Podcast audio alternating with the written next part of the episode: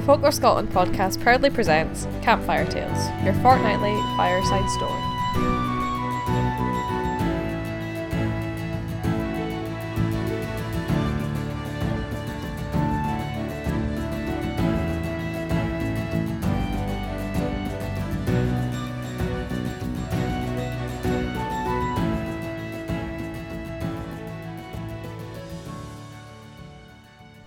The Vengeful Mermaid, written by Taylor Petrie, read by David White.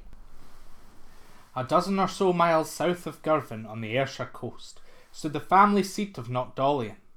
This modest stone castle looked out upon the waters of the Firth of Clyde, where it was said there once lived mermaids, who spent their days below the river's surface and, by moonlight, would rise to the shore to sing their songs. There was much celebration to be had when Lady Knockdolian was delivered of a baby. At last an heir, the family name and future was assured. As darkness fell those first few weeks, the newborn heir slept, perhaps surprisingly soundly, through those dark and quiet nights, with only the gentle swishing of waves against the shoreline breaking the silence. However, one night, after around a month, the whole household was awoken by the piercing cry of the baby. However, as the lady and her nurse attended to the infant, they could find no sign of whatever had caused the disturbance. This continued the following night, and the night following that, and the night following that one also. One night, as the lady attempted to soothe her baby to sleep, a servant caught sight outside of the window of a mermaid, sat upon a large black rock, her song ringing out like a bell through the quiet of the night. My lady, calls out the servant, I believe we've found the cause of our ills. The lady made for the window to see for herself. The mermaid sat obliviously on the rock, combing her long golden hair, the wind carrying the echo of her voice. Let her find a stain elsewhere. The morrow go down to the stain with all your best tools, and don't come back until nothing remains of it, replied the lady, hoping that by the following night the mermaid would find some other perch far from the castle, and they would get a full night's rest once more. The following night the mermaid rose from the waters of the Clyde, her milk white skin and golden hair resplendent in the light of the moon as she reached the surface. She swam towards her favourite seat, a large black rock. So smooth and well shaped was it, with a view of all the stars of the sky. However, once she got to its usual position, she found nothing. Nothing but some small fragments of rocks emerging from below the waves, as well as a small pickaxe. She looked up towards the castle, where she could barely see the figure of the lady of the house, motionless at the window, her baby in her arms.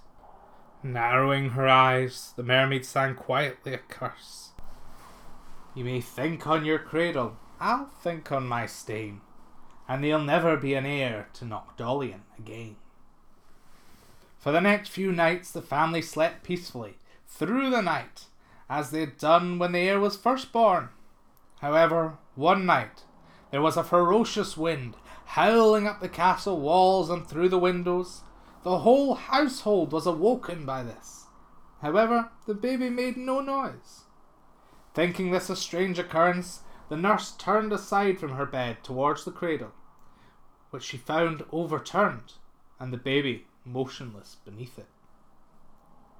After around a year, the lady delivered of another baby, which lived mere hours.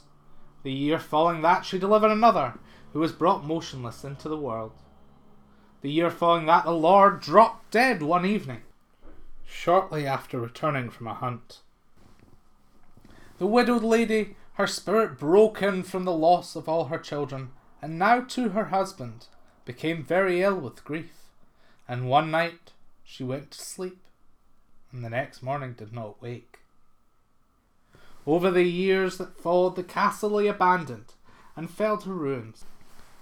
The lord had no surviving siblings to become heir. The family had, just as the mermaid's curse foretold, become extinct.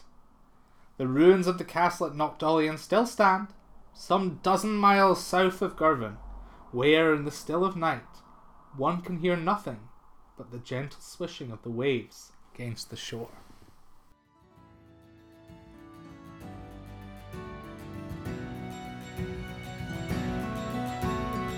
Thank you for listening to the Folklore Scotland podcast. We'll be back every single week with new folklore content from stories to analysis, so stay tuned. Folklore Scotland is a charity founded to protect and preserve Scottish folklore through taking a multimedia approach to compiling and sharing folk tales, telling the tales of the past with the technology of today. If you would like to find out more about our charity, visit folklorescotland.com. And if you're keen to become a voluntary contributor or would like to get in touch, send us an email at info at folklorescotland.com. You can also find all of our social media links and a link to a written version of this week's story in the show notes.